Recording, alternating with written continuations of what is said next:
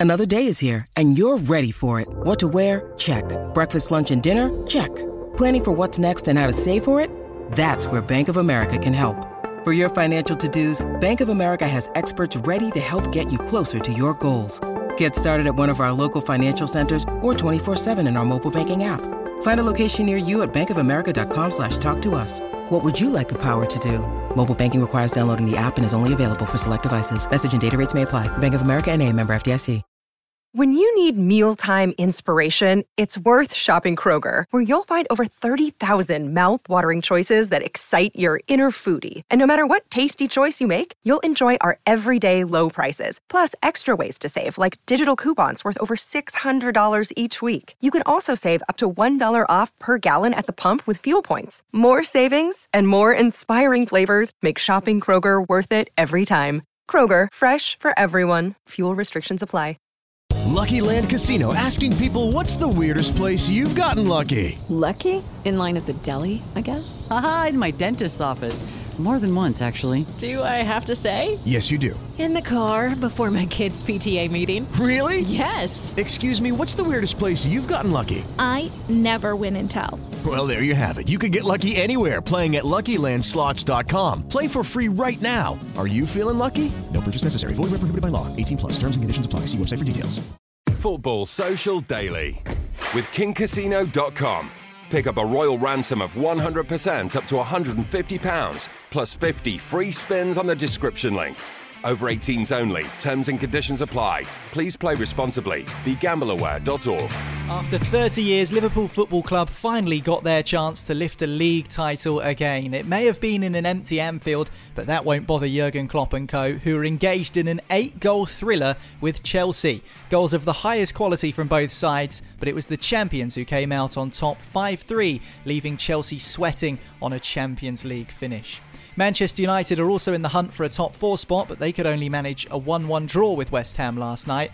The point mathematically secures the Hammers' survival and leaves United needing to avoid defeat against Leicester on Sunday on what will be a thrilling final day of the Premier League season. And talking of thrilling final days, what about the Championship last night? It was nail biting from top to bottom, but in the end, West Bromwich Albion were confirmed as returning to the big time. We'll discuss how Leeds and the Baggies will fare at the top table next season, as well as our thoughts on the playoffs. Also, we have the latest top flight transfer rumours, including possible deals for Pierre Emile, Pierre Emerick, and Douglas. Arsenal, Everton, and Aston Villa all amongst the gossip. Welcome along to Football Social Daily, the only podcast keeping you across all the big news and talking points from the English Premier League in podcast form, seven days a week, every single day of the season. I'm Niall McCorn, and joining me on today's show, we've got a buzzing baggy. Our resident West Brom fan, Lee Whitehouse, is here. Hello, Lee. Hi mate, how's it going? Um, I'm well, probably not as well as you though. Although I wanted to ask how, how the head is. Did you have a few beers last Uh, night? Cou- couple of beers had, had to be done just to uh, get over get over the shock of it all, and the, I think it was more relief at the end actually than anything else. It was just just a mad. That last 45 minutes is just the most mad 45 minutes I've ever been through as a West Brom fan, and anybody who knows West Brom knows that whenever we go up or go down, there's normally a, a big day at the end. But yeah, that was just the maddest 45 minutes ever I think I've had as a fan. Well, we'll brilliant, touch. no, absolutely brilliant. I bet it was. We'll touch on that a little bit later on in the show. And from one Lee to another, we've got Sam Lee as well, the Manchester City writer for The Athletic. Hello to you, Sam. Good morning. I bet a part of you is secretly glad that Man City aren't in the FA Cup final because you've had games coming out of your ears lately covering Man City. Uh, yeah, there's been a lot. I mean, the the distance between the semi final on Saturday and the the Watford game on Tuesday just seemed to be nothing at all. I couldn't believe it. Another game would come around, but no, an FA Cup final would have been good. But I suppose um, with the Champions League coming up, might be a good time for a bit of a break. Yeah, definitely. It's going to be uh, absolutely cut and thrust between now and the end of the Champions League, which of course is only a couple of weeks away. That's crept up on us quickly. Anyway, let's begin today's show by looking back at last night's action, starting with Anfield, where Liverpool finally lifted the Premier League trophy following an exciting 5 3 win over Chelsea. I mean, we said, Sam, yesterday on the podcast that it's all well and good Liverpool going to lift the trophy. We all knew it was going to happen, but if they didn't win, it would have been a bit strange lifting the title inside Anfield with fans likely congregating outside having not picked up the victory. Uh, yeah, well, I mean, it's it's obviously very strange anyway. You know, obviously everything is. Uh, yeah, you obviously you want to win on, on a day like that, um, but I'm trying. I'm trying to think even back when to when City won it. They obviously got 100 points in the end, but I think they drew nil nil with Huddersfield on the day they got the trophy. So uh, it's kind of as soon as you get to the final whistle, it doesn't matter so much. But I think.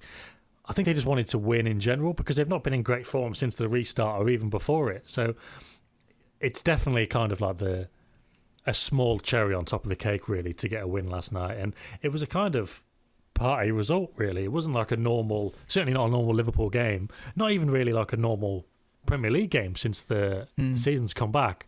I don't even remember too many three twos, let alone five threes. So, uh, yeah, I mean, you, you want you want something like that. You want plenty to celebrate if you if you're going to be lifting the trophy anyway. But I mean, look, whatever would have happened on the pitch, they would have made the most of it because no fans in the stadium, poor results recently, or whatever. You know, they've waited 30 years, so I'm sure they're happy enough regardless. Yeah, no, it's a good point. And to do it in that manner, uh, five goals uh, at home. Roberto Firmino finally getting that elusive Anfield goal. A 5 3 win over Chelsea. Chelsea would have needed the result um, more than Liverpool, Lee.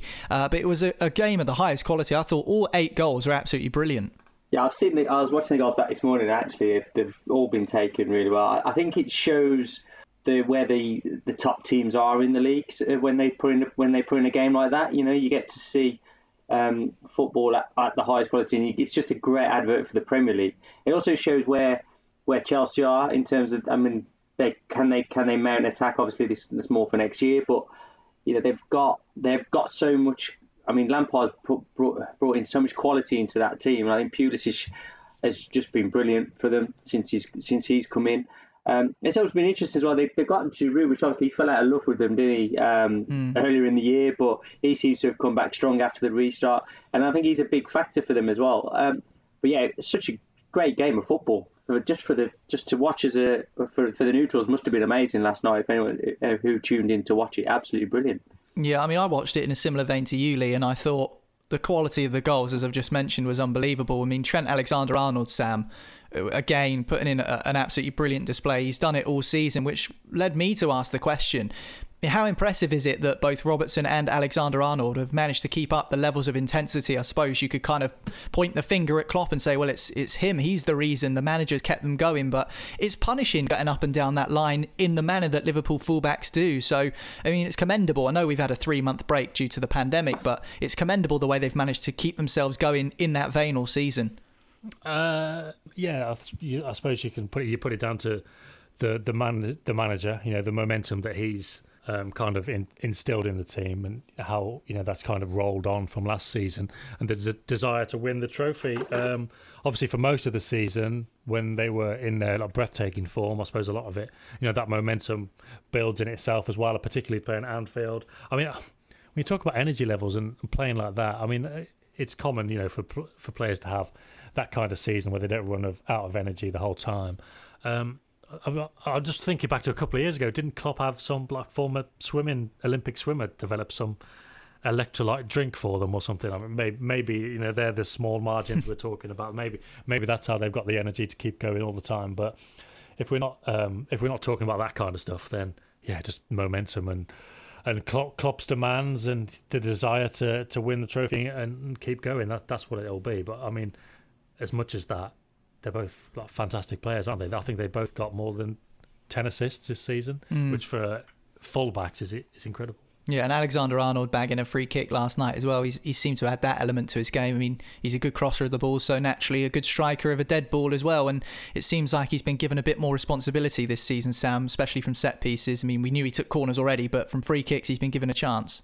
Uh, yeah, I'm, I'm trying to think who else they would have have a have who could take them up. Salah probably takes a mean one. I'm sure he scored some in his time. I can't remember it now, but why wouldn't he? He's obviously like a, a, a set piece specialist. The corners are absolutely perfect anyway. Um, and yeah, if you've got somebody who can add goals from there, because you know recently I was actually looking at Man City's like shot conversion and all of this, mm. and big chance conversion, and Liverpool's wasn't actually that good. I think Liverpool's big chance conversion was actually worse than City's, and I was thinking, well, what what is the differences? Where have they got these these goals. Obviously, City have got scored more goals overall, but you, you look at the source of Liverpool's goals; they get slightly they're slightly more potent at, at, set pieces. And if you've got somebody who can take a free kick as well, that that will help. Um, I don't actually think that's been the difference this season. I'm, I'm not quite sure how they've managed to spread the goals out to when they need them, whereas City tend to get four or five in one go and then they don't get any one week, and that's been their issue. But um, mm. This is it. You know, Liverpool have always got that regular flow of assists from fullback. Um, obviously, Alexander Arnold can chip in with a goal every now and again. The crosses, I mean, the cross he put in for Firmino, it was that good. Even Firmino could score. Because talking yeah. about big chances, I think he's missed about more, well, more than twenty this season. It was an unbelievable cross. Only Abraham and Gabriel Jesus have missed more. So if you've yeah, if you've got that kind of service, and obviously the front three do so much work in terms of the chance creation and the goals, you do need to su- supply that somehow because the midfield they don't create too much, they don't score too much. That's not necessarily their job. Whereas mm. with City, you know, the, the, goals are more spread out. But with Liverpool, everything's geared towards that front three and the fullbacks. And yeah, going back to your first question about how important those fullbacks are, that that goes to show. And I think if you took them out of the team for any period of time, there'd be a, a noticeable drop off. I feel that you know you talk about how the the front players operate. And I think Chelsea have gone down that avenue as well, Lee, particularly with the signings that they've made so far. Ziyech, Werner, looks like they could bring in Kai Havertz as well from the Bundesliga. So I mean, they've put all their eggs in that attacking basket, but when you concede five, and I know it's to Liverpool, um, you will be asking questions of yourself defensively. Do you think that Chelsea might need to tighten up at the back if they are to really compete next season at the top end? Yeah, of course. I, think you know to win the league isn't just. I mean, we talk, we do often talk about Liverpool's front three and obviously the fullbacks and then which they produce going forward, but actually. I think more importantly for Liverpool is the fact you know we talk about they don't score many offset pieces, and that's because their midfield, if you look at their, their core midfield, they're not really attacking players in that sense. And it's what they cover to let the fullbacks go. Then also, when you've got a goalkeeper um, in Alisson who's as consistent as he is, um, but also uh, Van Dijk, uh, who just seems to be a man mountain since he's gone there, has been absolutely brilliant since he's gone in. So Klopp knew where he had to help assist in defending um, to let the guys go and do what they do going forward. I think City have struggled with that a little bit this year as well. Um, you know, losing Laporte has really cost them, and I think it's getting that it is getting that balance between midfield um, helping out the defence, so your boys can go can go and go and do what they, they need to do. Like, like Chelsea's Chelsea have had an unbelievable season, though, haven't they? I think I think the what Lampard's done there is brilliant, considering think this was always going to be his his free hit of a season, if you like. You know, it didn't really matter what he did. We all said that if he finishes in, as he finishes around top six, it's all right. But actually, they're they're probably going to finish top four. They're in a cup final. They could, I mean, they're probably the favourites to win that final as well. What a season he's had, and I think it just shows, you know, what he what his ability to actually, the the, the focus um, around key areas and developing players, he's got a bit of a knack for as well in terms of actually how to, you know, tactically get them right. And I'm sure that Chelsea will address the defensive frailties, but as you say, they've just conceded. It's five against Liverpool. It's not like they've conceded five against a Watford team or something like that. You know, this is a really good team playing at the highest quality yesterday. I mean, if you look at Chelsea's defenders, Sam, they're not terrible, are they? I mean, Rudiger's a good player. Tomori's looked promising. Christensen had a really good season last year, hasn't really featured too much this year. Um, Kurt Zouma, I think, has been a little bit wobbly, but actually, when you break it down, their defenders aren't they aren't terrible. So, where do you think the problems are coming from? Is it just that they're not quite at the level that Chelsea require? Well, obviously, a lot of it will be to do with how they defend as a unit, but also. I think they're very open as a as a team. You know, Kante hasn't played so much this season, and even when he has, mm. he's still been in that kind of Sarri role where he's not quite been doing um, what he likes to do and break up the attack. So I think it's been it's been something that was definitely evident at the start of the season. I think it has stayed with them. They're just they're just quite open in midfield. So when they lose the ball up front, they're they're quite open to to counter attacks. And if you've suddenly got everyone running back the wrong way and the other team countering, it's it's harder to to defend against. We've seen that with City this season. You know the pressing's kind of broken down. They're losing more balls in the opposition half. Mm. They can't win the ball back in midfield, and suddenly the defence is under pressure.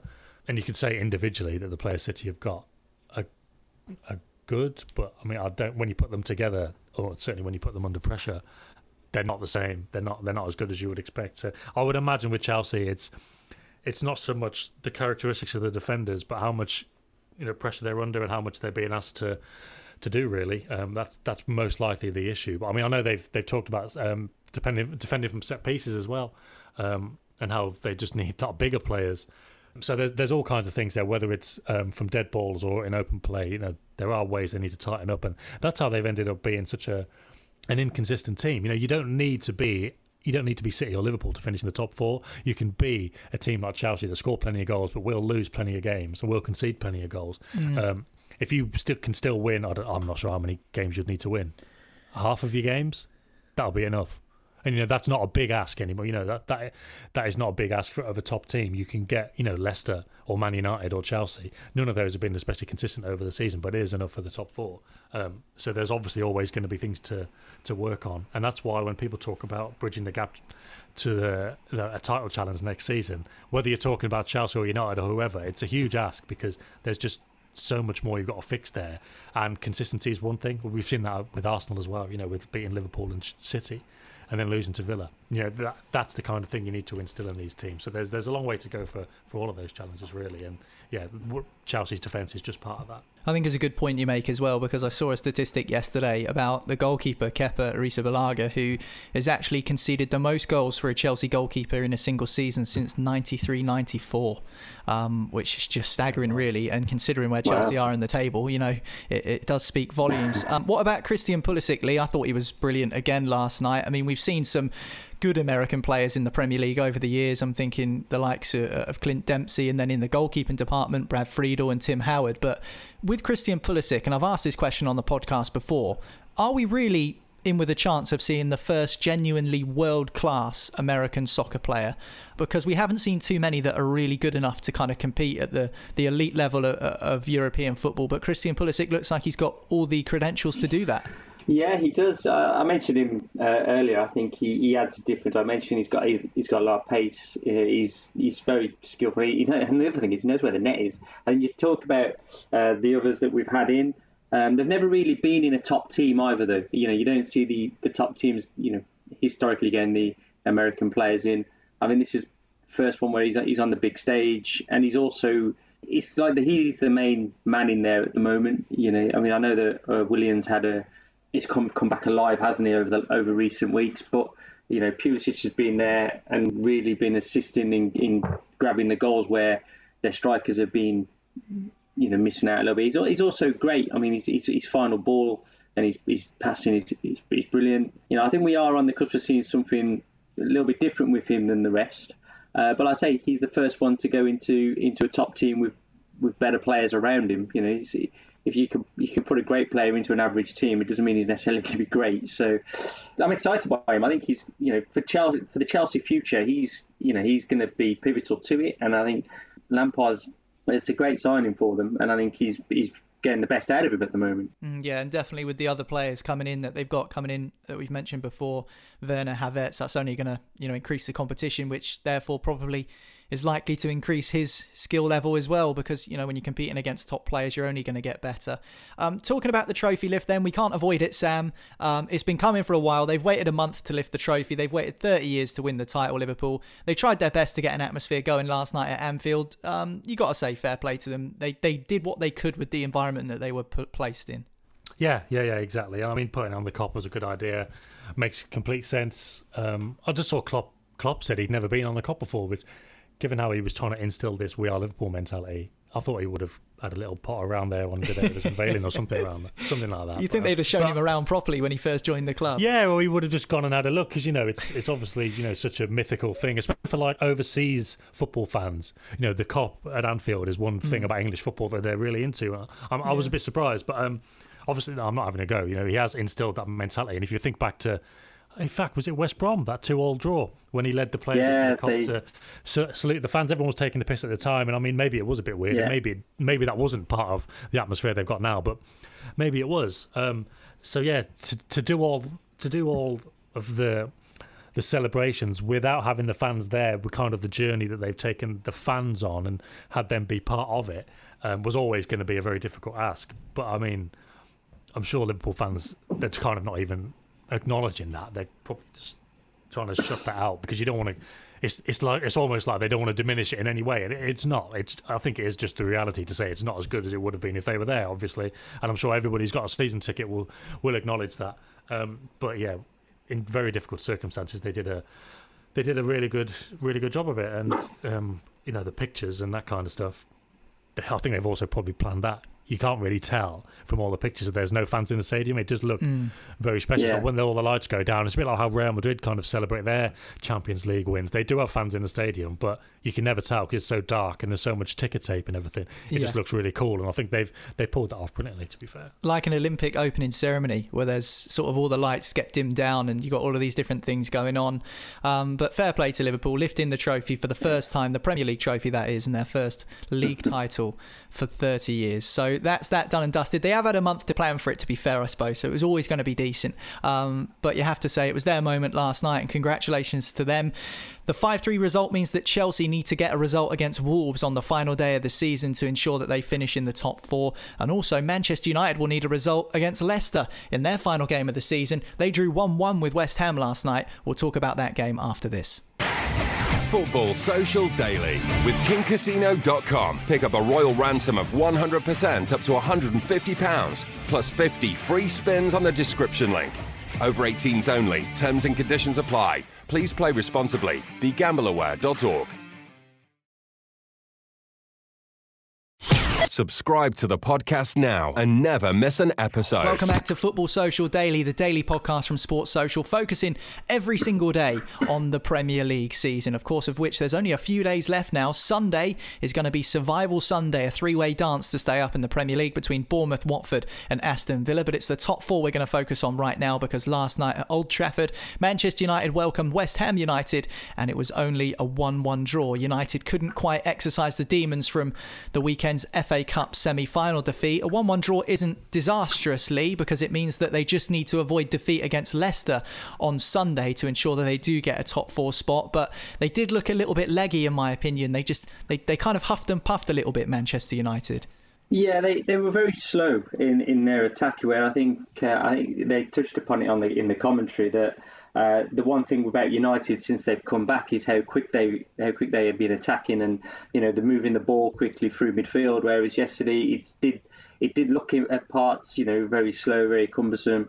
You know I, I don't know whether they're running out of steam or not. I, it's difficult to say because they're playing that many games so quickly. Maybe it is that they're it is taking its toll on that midfield uh, to to keep to keep the levels up that have got them back into this position. Um, I'm not I'm not overly concerned for United if I'm honest, because I think Leicester are, struggling as well. I, I, can't see United giving this one away.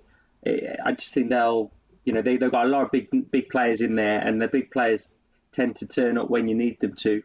Uh, so as long as that happens going in, uh, on that final day, I think they will secure it. It's, it's it's in their hands now as well.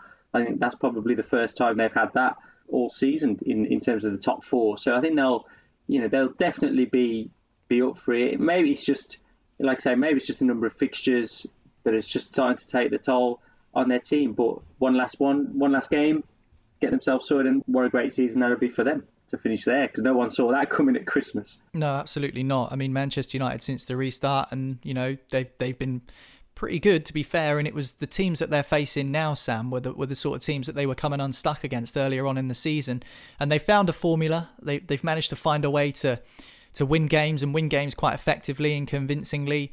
What do you put it down to? Because there was all this momentum going into the FA Cup semi final against Chelsea, and of course, Solskjaer's team selection uh, was put under the microscope quite heavily because of the defeat. And it kind of feels that he was neither here nor there against West Ham, not in terms of team selection, just in terms of maybe the mentality. Um, I'm not really sure. I mean, what, what can you put it down to last night? Was it simply just tiredness? Uh, I think so. Um, I know that's kind of the established talking point around it now. I, I, I was on um, one of the Sunday podcasts a couple of weeks ago. I did predict United to get third in the end, but I, I did say the only worry is the fatigue because look again. I'm talking about City again, but and I know they're the only team who can do it, but they're making so many changes. And I know that looking into it, there's so many like regeneration things you can't do. There's stuff that all footballers are used to like the, the amount of massages, the kind of cryotherapy when they go in that little super cold chamber to help them recover from injuries, and that, so they need that stuff more than ever now, but they can't do it because of COVID regulations and like spreading germs and the virus and all this kind of stuff.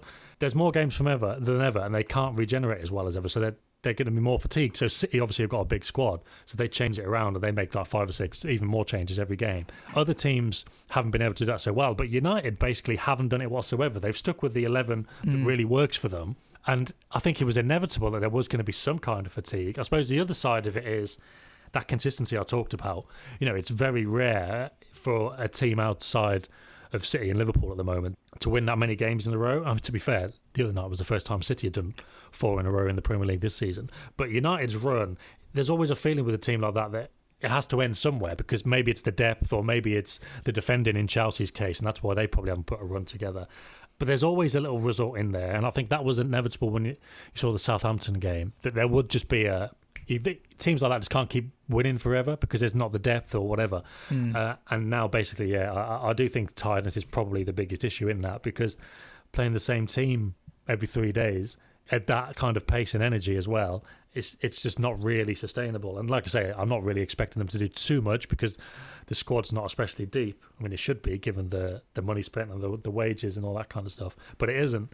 And yeah, I suppose just you mentioned that Chelsea game at the weekend in the FA Cup. When I saw that team, I just thought, well, it's not happening. Do they really want to win? United are good with that eleven. United are good with that eleven and that and that system. You know, changing changing the shape and basically taking out four of the six best players and most attacking players and replacing them with just pale imitations. Basically, it was just Mm. it was never really going to work. So Yeah. again, where we're talking about title challenges next season, that's where they need to improve. And they talk about not bringing in another striker. You don't want to stunt like Mason Greenwood's progress, or even you don't want to stop Martial and, and Rashford from getting into a groove. But I think we've seen if you're going to play a front three, you can't just have three options for it. You you do need somebody else to come in. So that's where United kind of need to build for next season. And obviously, getting in the Champions League would help that hugely with the finances. But they've got to go to Leicester. And the other element is what kind of mentality do you approach that game with? Because if, if you know Solskjaer, in terms of his experience as a manager, those players, you need a very strong identity to go into a game like that and keep playing your game and trying to win. When you know Yeah. a draw will do. If they try and play for a draw, that's when you you often end up coming unstuck. So That's be the thing, isn't it? I mean, they know they need to avoid defeat, but is the best way to avoid defeat to win? I mean, you know that that's Yeah, the argument I suppose Yeah, Solskjaer yeah. will have. I mean, do you fancy Manchester United to, to nip into the top four? Because I mean, that final day, I know we talked about the bottom of the table and how relegation really is going to be the main focus for Sunday, but you know, Chelsea versus Wolves, Leicester versus Manchester United. I mean, we could see teams knocked out of the top four on goal difference. It, it could be brilliant on Sunday. I mean, so I mean, who do you fancy? Do you do you fancy Manchester United to pinch it, Lee? Yeah, I do. I, I just think if they go into that game, just to kind of go on to that point, the way they the, the way they have to approach their game is to go out and attack it and win it. I think that's the only way that they're going to win that game. If they go and play for a draw, they'll come unstuck because I don't think they're good enough at the back to hang out for a draw either. I mean, we know the we know what Leicester can do. If, if Vardy gets in the groove, you know he's going to cause them all kinds of problems. So they're going to have to go out to try and punish Leicester. We know that Leicester have got problems at the back themselves, and they've got and United have got so much going forward in terms of pace. And then, like I say, if, they, if that front three plus the two in midfield in terms of uh, Fernandes and Pogba turn up, I've got no concerns over, over United at all to, to get in there. If I'm honest. What about the Paul Pogba handball last night, Sam? Um, it went to VAR, and you know, in in full speed. I mean, it's quite easy to make it out like it's hit you in in the face, but you know, VAR's here to stay. I think we all can agree on that, and and it's kind of put egg on Paul Pogba's face, and he's got a fair amount of haters that still pop out of the woodwork every time he turns in a bad display or does something silly. That was one of those things that he did last night, which was quite silly, and it, it doesn't really help his cause when he's kind of sometimes painted out as this villainous character. Um, Gary Neville laid into him on commentary, called it stupid. Uh, how how stupid was it? How silly was it? I mean, c- could we talk about it possibly impacting Manchester United's chances of, of top four, or was it just a moment of madness from a player who really isn't in the groove because he's barely played this season?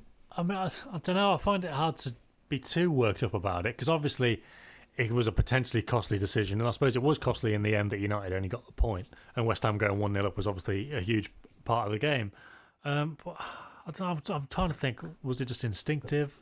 It was just Um, stupid, I think. I think people that try and read too much into these things forget that everyone's done something stupid in their life once in a while you know? You know put the wrong petrol in your car. Everyone's done something stupid like that you know? So it, it's just one of those things. It just happens to be in an elite sporting environment. Yeah. I mean, if, it was, if it wasn't Pogba there wouldn't be all the other singing and dancing No, on the that's outside. You know, if this yeah. was if this was Wolves playing Sheffield United or something it would have gone oh well, that was a bit weird wasn't it? And then we might not have even talked about it but because it's Pogba it kind of builds into this whole narrative around him. Sure. Then I, I find it too hard to get too worked up about. I, I don't know. I think it was instinctive. Maybe it was stupid, but that's fine. Uh, there's prob- there's other, there's other areas of Pogba's game that probably need focus more than this. To be honest, I mean it was costly, but at the end of the day, I'm not going to hound him for it. No. Neville was livid, but is that you know Nev- Liv- Neville's kind of desire for United to win coming through? And his Mm, kind I of think so. I think, yeah, that kind of I. I think so on that. I, I, I thought they were very harsh on on Pogba last night. I know it was, I think the stupidity was going down pretending it hit his face. But the reality is that when they initially saw it and believed it had hit his face, everyone there was all this massive concern around him. So there was because because of the the uh, delivery and how hard he hit it, and you know he's protected himself. Is my view. I think the ball's coming at him quick. His arms have gone up. It's yeah, he's a handball. Yes, no no question about that. Should he have to take it in the face? That's a debate for probably another day in terms of yeah, how much money he earns, and you know he should take a ball Just in the face wear I it, Paul, at that point. But yeah, just just let the ball smack you and make you unconscious, and you know maybe take you out of the game for the for, well take you off the rest of the game. I don't, I don't know. I mean he's I think the stupidity was pretending that it hit his face. Yeah. Uh, but I like Sam says, n- not going to sit here and, and castrate him for it. It's just it's just a mistake he's made on the pitch.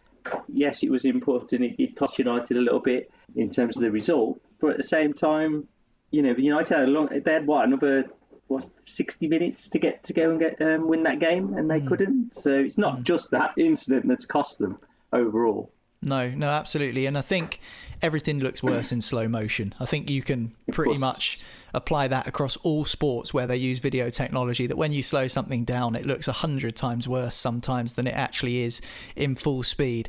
Uh, anyway, Manchester United drawing 1 1 with West Ham means that the Hammers secure Premier League survival for another season. They are safe. They were pretty much safe due to their goal difference, but of course, mathematically now they are unable to be relegated on the final day of the season, which will come as a huge relief to David Moyes and pretty much the whole of East London. Um, what lessons have they learned from this season, Sam? Because I think their recruitment policy has come under fire in recent seasons, and you know that they've changed the manager. You know Manuel Pellegrini well from covering Manchester City. So, what's the kind of consensus do you think from a West Ham perspective about this campaign? I, think the problem for for West Ham and for their fans is they never they never do to learn. Like I saw a question the other day. It was like, which club would you next want to have an, an Amazon documentary do? And I instinctively thought West Ham because I'd just love to know the decision making that goes on there. They never seem to have a plan. I mean, that last time they got rid of Moyes, didn't they? After he kept them up, um, I don't know. I was kind of on board with that at the time, but they, they always seem to go chasing rainbows, and uh, it, it's fine. You know, obviously we've seen we've seen at Leeds they've gone after Bielsa, they they've backed him and they put the plan in place and they do whatever he wants. And if, if you get that right, that's fine. But it seems like like it's like if West Ham would have somehow got Bielsa to sign a contract, he probably would have left straight away because it just wouldn't have been right. And it's like they they went and got Pellegrini and got you know some expensive players, but it never all seemed to fit together. And now I'm kind of hmm. thinking, as much as they should go after someone and try and get it right, and you know be you know a good football inside and bring you know pleasure to the fans and you know just finish mid table or or higher the kind of resources they've got. Um, I kind of think it, they might be better off just sticking with Moyes and consolidating and trying to do what Moyes did at Everton. Yeah, get a solid. because get at least he's got an idea of how he wants to play, and it was never going to be good enough at the top level. And like for United, it was never enough. But for a team like West Ham, who can get away with kind of playing underdog football, as I like to call it, you know, they Hmm. can they can dig in and get results if they need to. There's plenty of teams in the Premier League who do that. I don't think overall it's the best idea. And if I was looking at you know what Southampton could do for next season, I wouldn't be saying the same thing. But I think for West Ham, the attempts they've made in recent years to go to the next level, I think they should actually the lesson they should learn is stick with Moyes and kind of let him build the squad how he wants. And then if in the if the time comes that he moves on in a couple of years, then hmm. you might still have a serviceable squad there where organisation will will will keep you going. Whereas before with Pellegrini, there wasn't much organisation. It was just the odd individual quality, but the individuals they had are not of the level you need. You know, we talk about the consistency you need to get into the top four.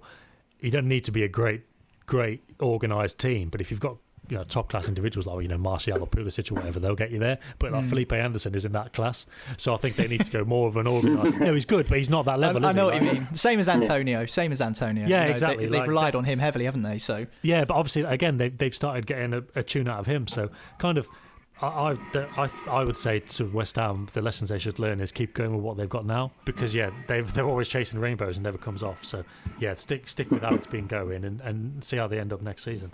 because there's always like four or five really bad teams in the Premier League Yeah. this season and last season. So it, it, at least just avoid that. And they'll be all right. Well, I wonder if one of those really bad teams next season will be West Bromwich Albion. A little dig at Lee there. I'm only joking. Uh, of course, the Championship had a mad final day yesterday. We'll talk about that a little bit after this here on Football Social Daily. Football Social Daily Premier League Preview. Subscribe to the podcast now and never miss an episode. Welcome back to the podcast. I'm Niall. I've got Lee Whitehouse and Sam Lee alongside me to chat all things Premier League. But let's take a little break from the top flight for the time being and talk about the Championship. And it's not often we talk about the second tier on this podcast because simply it's not our remit. But we do need to talk about the two teams that have been secured as promoted to the Premier League next season. Leeds United and West Bromwich Albion will be playing Premier League football at the start of next campaign. And we knew that Leeds had been promoted last match day, but last night it was all on the line with a possible three teams getting that second spot. And then, of course, there was a huge shake up in the playoffs as well. But in the end, West Bromwich Albion, with a 2 2 draw against Queen's Park Rangers, secured promotion to the Premier League. So, congratulations, Lee, on your promotion. Uh, West Bromwich Albion are up. It was a little bit sketchy at one point. You must have thought it wasn't going to happen because you were in a good position and then you were losing and then you lost against Huddersfield. Oh, goodness me. Oh, mate, it's been it's just been a roller coaster of emotions. The last the last five, we've only won one in the last four, uh, last five. That's that's how crazy. So we we haven't won in the last four at all. Um, we've let the pressure come on to us a little. But I think I think it is pressure. The pressure just got to the players, and we didn't handle it as well as we could. Um, you know, Leeds on the other hand went and obviously just went and beat everybody in front of them. Um, but no, it was. I think last night was just the craziest, craziest second half I've ever sat through uh, as a West Brom fan. I think at one point we scored straight after half time, and you're like, right, we're there. You know, uh, Barnsley are uh, Barnsley are beating Brentford, uh, Wigan are beating Fulham. You know, it's all gone. It's all gone to plan. And then we missed we missed about two or three really good chances, and you're thinking to yourself, well, is this going? to... And then they scored, and they scored out of nothing. It was literally this that Eze, um, who had a really good game last night. I thought he he got in behind us, and he had a great finish. And all of a sudden, you're going into the last 10, 15 minutes, going, what is going on here? You know, Brentford have scored, Fulham have scored. It's, everyone's drawing at that point, and it was just. I don't know, just emotions all over the place. As, and you kind of you knew there was a goal coming. Now I mean, that's the other interesting thing. Going into that last ten minutes, um, when everybody was drawing, or going into into the or into injury time actually, because because of all the breaks now, you get quite long injury time. Um, you just knew there was a goal coming, and it was where was that goal going to be? And I just remember it, what, watching it, and the commentators were saying we we actually went all out attack at one point, and then suddenly Slav's pulling all the players back, and I'm looking at, I'm watching my phone because I'm watching Brentford on my phone, and all I can see is Barnsley celebrating, and we just sit there, and I'm going, oh my god, Barnsley, that's where the goal was. Barnsley have scored, which nobody would have put money on um, at that point, and it was such a Yeah, it's crazy. do you know the emotions just come out, and come flooding out. What what a what a final final second half. But do you know what? That league's just crazy. I mean, there's no. I'm so pleased to be out of it because you just. I bet. I bet you shows. are. And also, just on that point, what was it like, kind of experiencing promotion from your sofa? I mean, you mentioned just before we came on the air that it just not, it just isn't the same. And I know No. we're in this weird situation with coronavirus right now, where fans can't be in the ground. But I mean, what's your kind of take on being promoted to the Premier League Um, in your front oh, room? I think being promoted for so it's just it's just an amazing just amazing feeling to get you know to, to see the achievement come through over such a long what has been an, an extra long season. Uh, but that said, I think just because of the sheer emotion um, and the and the ups and the downs that you go through, especially during the running. I mean, I think I said I said to you off, um, off the podcast. You know the um, the emotions on Friday night when we gave it we gave it away at Huddersfield. And you just, you know, I think there was remote controls going, my phone was going, I was shouting, I had the wife on at me. Last night was no different. You know, I just, for me, being in the being in the crowd and feeding off everyone else's emotion, you know, I think that's what that's what it's about. I, living it in my front room, just it didn't have the same feel. I've got to say, but you know, we got there, and that's that's the most important thing. I mean, what about next season? You're up. You know, you're playing Premier League football. You're going to stay there. Is that the aim? How, how do you think you'll get on? Oh, man, I don't know because I'll be honest. I mean, you listen to the fan, or listen to the players. Sorry, last night as they were doing their. I mean, Jake Livermore did a fantastic interview on on Sky, but it just showed where the club were. I mean, the reality was if we didn't get promoted yesterday, the parachute payments were ending. We were actually there was people going to lose their jobs at the club. That's such the fine margin of what that result meant. But it just shows the level of investment that we need to go again. And Slav's already saying that you've got players in that squad he feels are good enough to make the step up. I'm, I'm not buying that. I think you know that starting eleven yesterday isn't good enough. Then just be cannon, just be cannon fodder for next year. So there's a lot of investment that's required. It's going to be difficult, and you know we're a club that's going up that's only had two years out. So you think mm. of what Leeds have now got to go and do to rebuild. And and to be fair, Bielsa's done a fantastic job, yeah. take nothing away from them, but they've got to go and rebuild. And whoever comes up, you know, unless it's Fulham, Fulham might be the best prepared out of the three because they, you know they've only had one season out. Mm. But it's just it's going to be so difficult. The gap is huge. We know that. Mm. Um, uh, but I think we've just got to look at try and get a, a, a mix between what you know. Sheffield United have had a great season try and do what a bit better than what the Villa have done, but don't do anything near what Norwich have done. And but Norwich have tried to play their football, and it's fine margins, as you know. But you, you don't want to make yourself into a boring team to watch. You know, I watched that under under Pulis towards the end when mm. we were last up there. Mm. Um, but you, at the same time, if you go all out and play the expansive game, we're just going to get picked off because that, that mm. defense just isn't good enough. So no. a lot a lot of work to do from now, and it's such a short window because I think the season could start within a month or so. So yeah. Yeah, definitely. Yeah. Well, done to West Brom. They're up along with Leeds United. I did want to talk a little bit um, about who might come up through the playoffs, but I don't think we're going to have time for that. But just so you know, if you are wanting to keep across the Championship and who could come up, Brentford finished third, Fulham, Cardiff City, and Swansea make up the rest of the playoff sides competing for a spot in the Premier League. Nottingham Forest miss out on the playoffs by goal difference, the medium of one point's worth of goal difference. So very, very close. Um, just before we talk about the latest Premier League transfer news, Sam, I wanted to mention a little bit about Marcelo Bielsa because, of course, we've heard about Leeds United being the champions of the Championship. Finally, a return back to the Premier League after 16 years, but he's almost been the star of the show and he's not even featured on the pitch. He's the manager, and it yeah. seems to be more chat at the moment about how Bielsa will do in the Premier League rather than Leeds United themselves, which I thought was quite an interesting narrative. Yeah, well, it all, well, it all comes from him, doesn't it? I was speaking to my wife about it last night. She was like, "Who are Leeds' star players?" I was like, "Well, obviously got uh, Hernandez and Calvin Phillips and people like that, but it's not so much about the the players. It's it's more so with Bielsa than perhaps any of you know like Guardiola and Pochettino and Gerardo Martino, the coaches he's influenced. Um, yeah.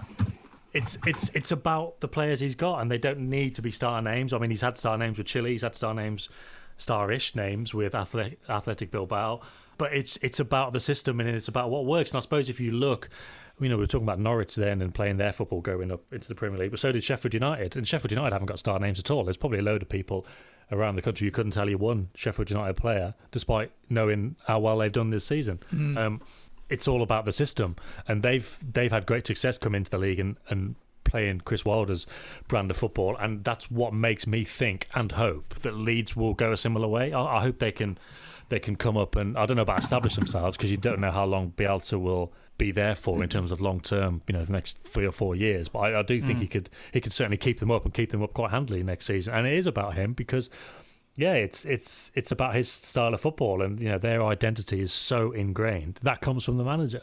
Um, you know, with it's the same with City, and it's the same with Klopp, and obviously we talk about them as these huge figures because they are, you know, personality wise and charisma wise, and their whole character and, and aura but they they instill their football on the pitch. But also they've got the star men to do it, and that's the difference with like Leeds and Sheffield United. They don't have the star men, but they've got the the perfect kind of parts to do the job, and they they all mm. fit together so perfectly, and that's why they've they were unlucky to miss out last year, and why, fortunately for me, this year they have come up. And yeah, I, I think that's why they're talking about Bielsa, and long may it continue. Yeah, great addition to the Premier League, Leeds United. It's been a long time coming. I'm excited to see them back up. I'm sure lots of people around the country and Premier League fans across the world are too. So Leeds United and West Brom promoted from the Championship to the Premier League. One of Brentford, Fulham, Cardiff City, or Swansea City will be joining them. Right then, time for a quick transfer rundown before we close down today's Football Social Daily. Um, the transfer news has been rather interesting of late. This one comes from Arsenal, where it says they're interested in Aston Villa's Douglas Luiz. Of course, Douglas Luiz joined Aston Villa from Manchester City. City do have a buyback clause, it's understood. Sam, I mean, are they interested in Douglas Luiz as well? Obviously, they're aware of his quality because they used to have him, but it seems that Arsenal are in pole position for this one.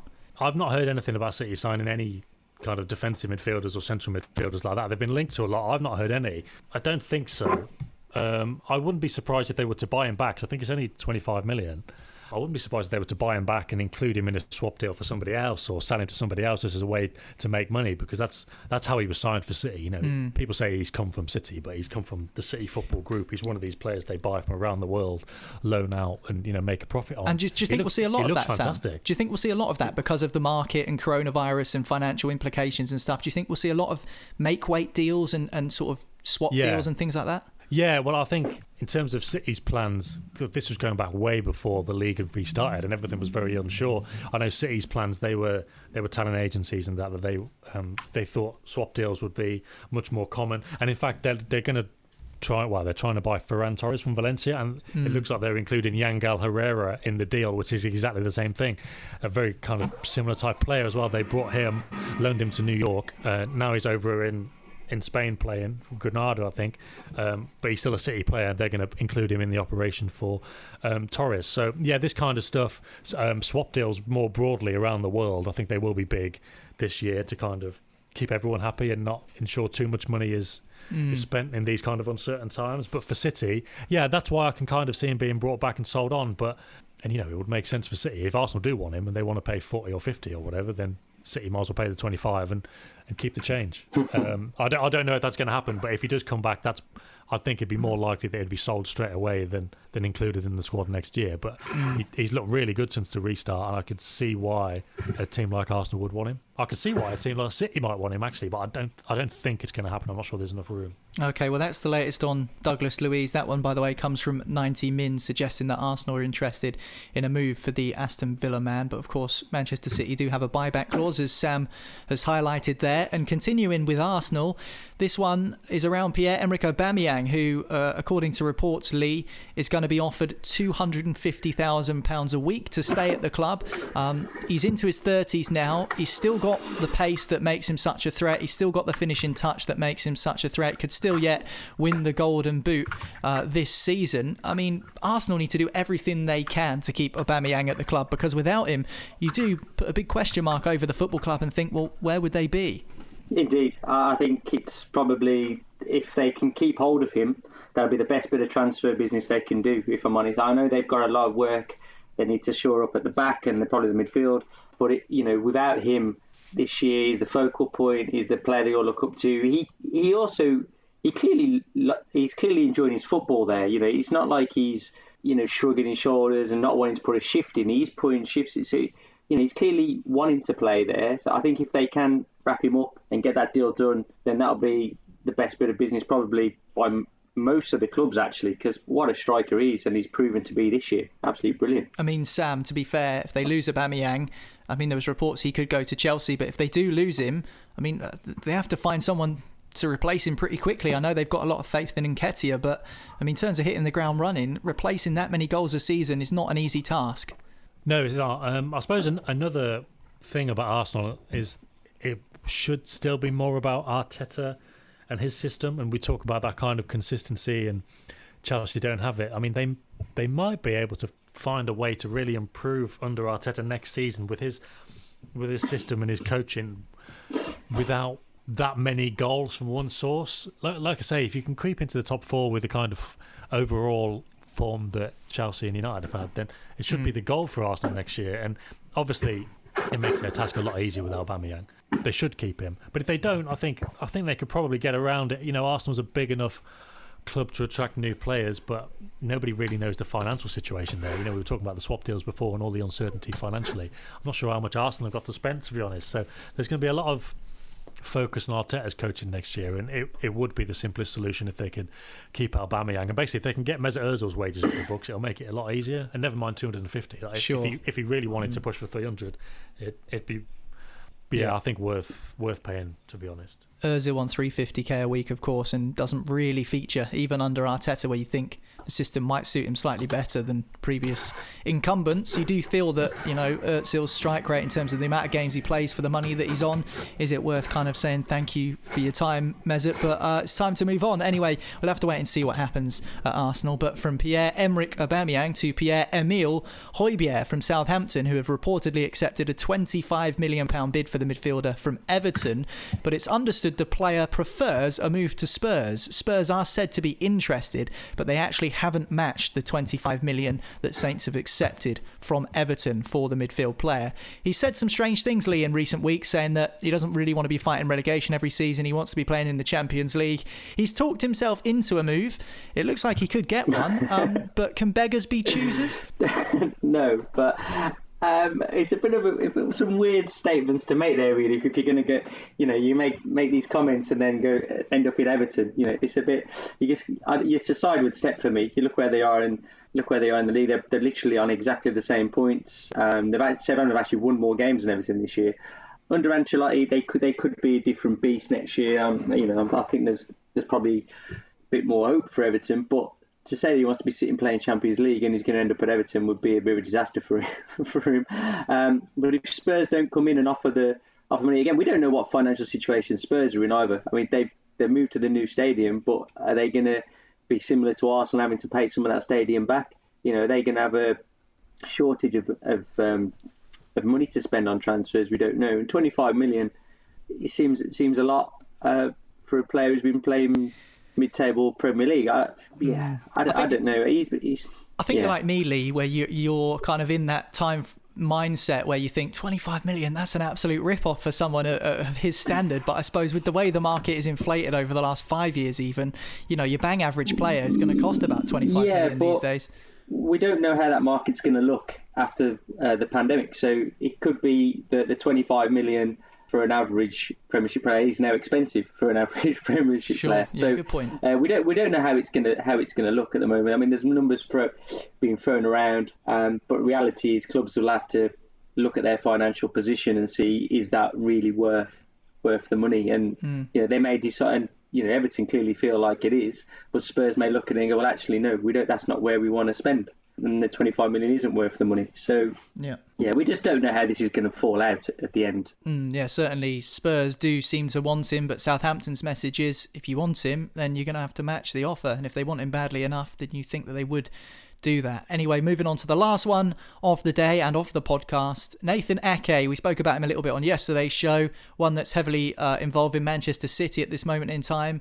Any rumblings that you can tell us about Sam on that front? I mean, is is that solid um, that Nathan Ake is going to be uh, of interest to Manchester City? Yeah, he's definitely of interest. Obviously, with transfers, you never know until it's all signed, but he's definitely of interest. Uh, my colleague David Ornstein wrote about uh, City's interest in, in him, I don't know, two or three weeks ago now. Um, it wasn't something I was able to confirm straight away, but I have been since. Um, as ever in journalism, you can't always write um, every detail either. So if you read it, you might you might just look at it and say, "Oh, Man City want Nathan Ake," and there wasn't a lot else to it. But there, believe me, there's a lot. There was a lot more um, to it than that. Um, the interest, the, the, mm. the, interest, and the the contact between them is a lot more concrete um, than we've been able to say. So, uh, yeah, he's definitely of interest, and that I couldn't tell you if this 35 million report is true. But when I saw that the other night, it didn't kind of surprise me or no. I mean, he's colleagues he, one bit. He is along with Van Dijk, first choice centre half for the Netherlands, is he not? So, you know, he's, he's definitely got the credentials. Although, what's the kind of thinking from Manchester City's perspective? Is it just simply reinforcements or maybe a right sided centre half with a little bit more reliability than someone like John Stones, who's kind of gone off the boil and seems to be injured all the time? But then again, you can you can kind left. of you can kind of oh for the left, okay, so you can kind Yeah. of counter that with the fact that Ake's conceded uh, plenty of goals in a Bournemouth defence that shipped 60 this season and the previous two or three. So, I mean, what, what's the kind of the, the balancing act here? Do you think? Uh, well, I mean, to be brief, they, they want two centre backs, and one of them, you know, to kind of highlight the difference between the Premier League and you know West Brom's challenge now, uh, is they want two centre backs, and one of them will be like a top class player who can come in and um, form a partnership with Laporte, play on the right hand side more often, and that's if all goes to plan going to be Koulibaly from from Napoli. But they also want, yeah, somebody like Ake, a bit of a lesser profile, but obviously still with a lot of potential. Um, and you know versatility. He would be homegrown as well because obviously all his years at Chelsea uh, could play left back at a push, um, mm. but plays on the left side. Will be left footed. So if Laporte can't play or needs a rest, they've still got that left footed centre back, which is important to Guardiola. Um, so they yeah they want those two different profiles, and that's how it would work basically. Okay, well, we'll have to keep an eye on that one, but certainly looks like there's plenty in it from a Manchester City perspective. And with that comes the end of the podcast. Football Social Daily done and dusted for another day, but we'll be back tomorrow and every subsequent day until the end of the season. Um, we'll be bringing out our kind of end of season review podcast on Monday because we won't do one on Sunday because that's when all the action takes place. So we're going to leave that Sunday to stew uh, and be itself and just manifest itself into whatever it might be. Top four still to be decided, relegation still to be decided. We'll be here to cover cover it all on the podcast. So hit subscribe and you won't ever miss another episode again. I'm Niall. Thanks very much, Lee. Cheers, mate. Thank you very much. Cheers, Sam. Thanks a lot. And make sure you tune in again tomorrow. Football Social Daily. Spin like royalty here at kingcasino.com. Over 18s only. Terms and conditions apply. Please play responsibly. BeGambleAware.org. Hello, it is Ryan, and we could all use an extra bright spot in our day, couldn't we? Just to make up for things like sitting in traffic, doing the dishes, counting your steps, you know, all the mundane stuff. That is why I'm such a big fan of Chumba Casino. Chumba Casino has all your favorite social casino style games that you can play for free anytime, anywhere with daily bonuses. That should brighten your day a little. Actually, a lot. So sign up now at chumbacasino.com. That's ChumbaCasino.com. No purchase necessary. VGW. Void were prohibited by law. See terms and conditions. 18 plus. Step into the world of power, loyalty, and luck. I'm going to make him an offer he can't refuse. With family, cannolis, and spins mean everything. Now, you want to get mixed up in the family business. Introducing The Godfather at ChumbaCasino.com. Test your luck in the shadowy world of The Godfather slot. Someday. I will call upon you to do a service for me. Play the Godfather. Now at Chumbacasino.com. Welcome to the family. No purchase necessary. VGW Group. Void where prohibited by law. 18 plus. Terms and conditions apply.